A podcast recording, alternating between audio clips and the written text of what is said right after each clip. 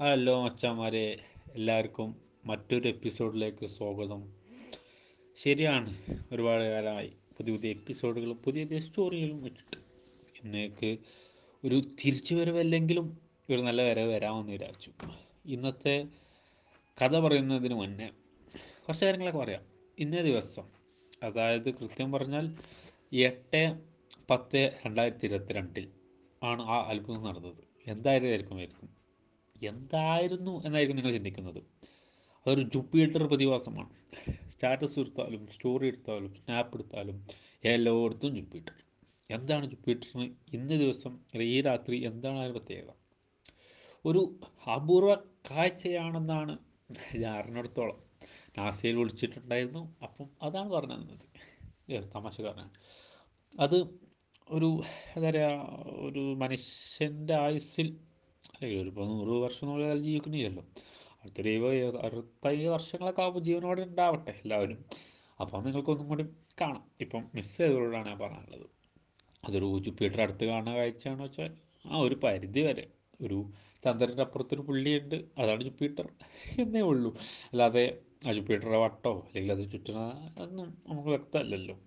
ഒരു ദിവസം നമ്മളും എല്ലോൺ മസ്കിന്റെ ഒപ്പം തന്നെ എല്ലാവർക്കും അവിടെ എത്തിച്ചേരാമെന്ന് പ്രതീക്ഷിക്കുന്നു.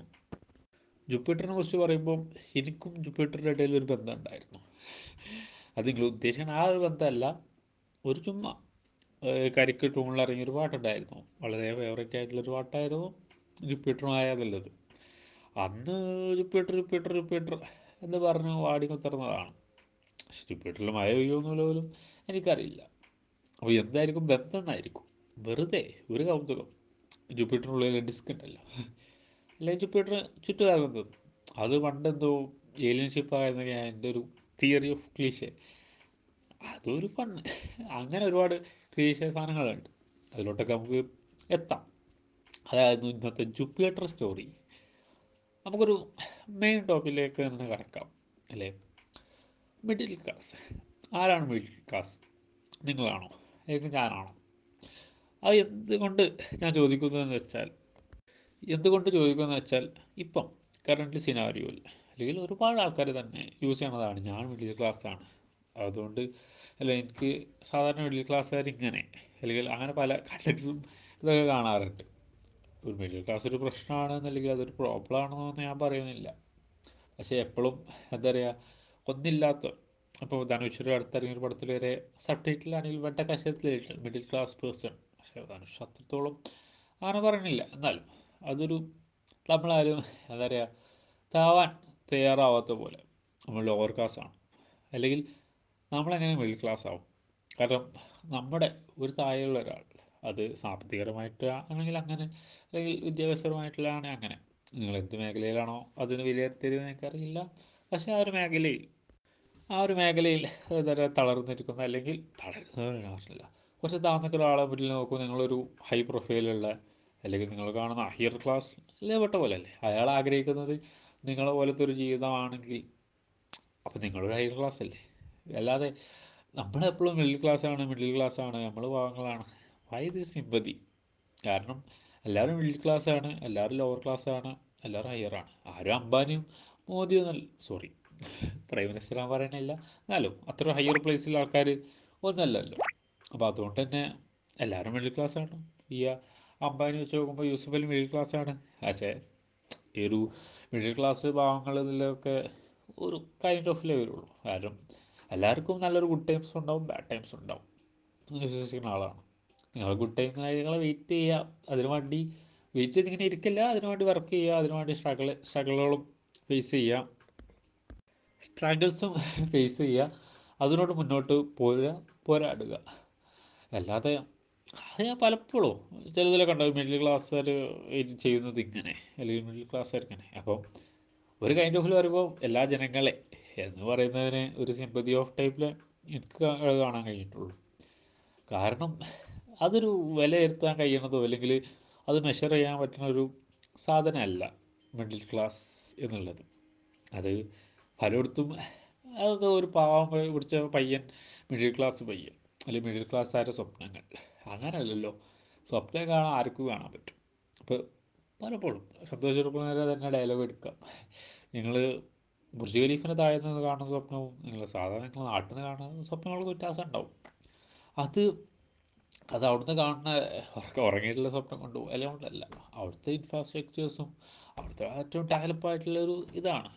അപ്പം അത് കാണുമ്പം അത് എങ്ങനെ ഉണ്ടാക്കി എന്നുള്ളൊരു ക്യൂരിയോസിറ്റി ക്യൂരിയോസിറ്റി അല്ലെങ്കിൽ അതിന്റേതായ പല ചർച്ചകളും ആയിട്ട് നമ്മൾ മനസ്സിൽ തന്നെ ഉണ്ടാവും. അല്ലെങ്കിൽ നല്ലൊരു പ്ലേസ് എത്തുമ്പോൾ നല്ലതായ എക്സ്പോഷർ ആയിട്ടുള്ള ഇപ്പം നമുക്കൊരു ക്ലീഷ തിയറി പലപ്പോഴും പല കാര്യത്തിലുണ്ട്.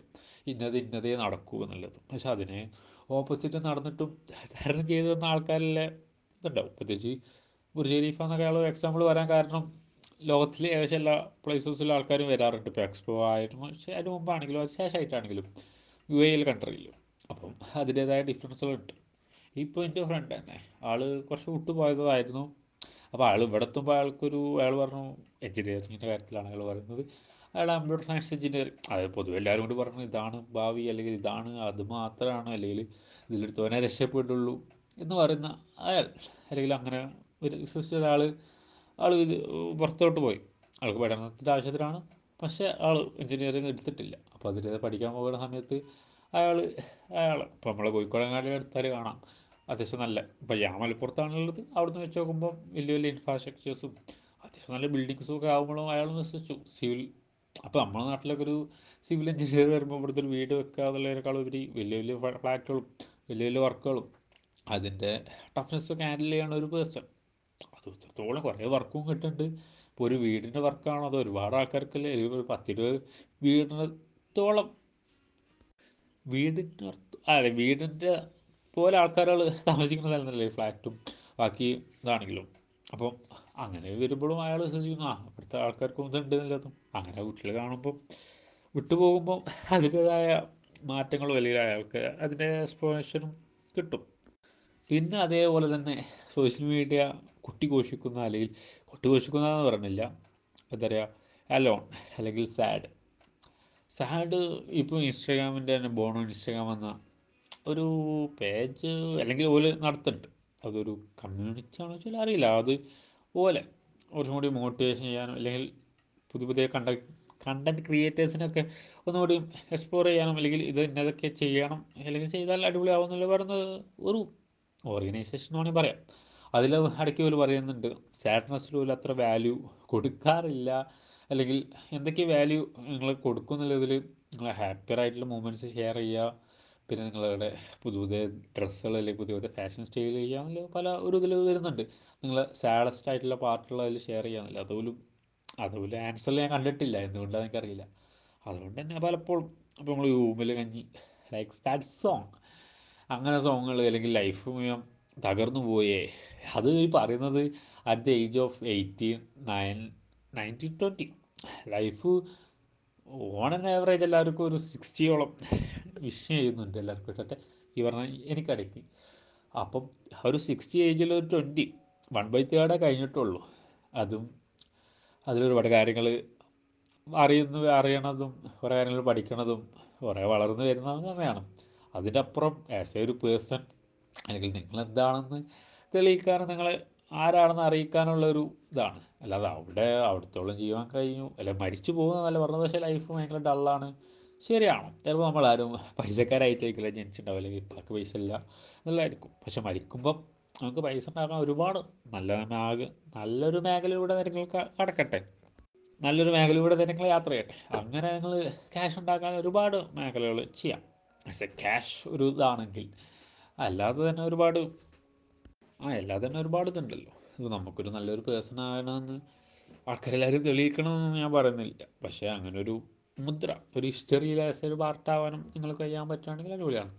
ഞാൻ ഒരിക്കലും ഈ എന്താ പറയുക മരിക്കുമ്പോൾ നീ ധനികനായിരിക്കും മറ്റേ കെ ജി എഫിലെ അമ്മേന്റെ വാക്കുകളൊന്നും ഞാൻ പറയുന്നില്ല. കാരണം നമ്മളൊരു പെർസ്പെക്റ്റീവ് നോക്കുമ്പോൾ ശരിയാണ്. കെ ജി എഫ് നല്ലൊരു മൂവിയാണ് അല്ലെങ്കിൽ ഒരു മാസമാണെന്നൊക്കെ പറയുമ്പോഴും അതിലും അത്ര നല്ലൊരു സന്ദേശമാണോ?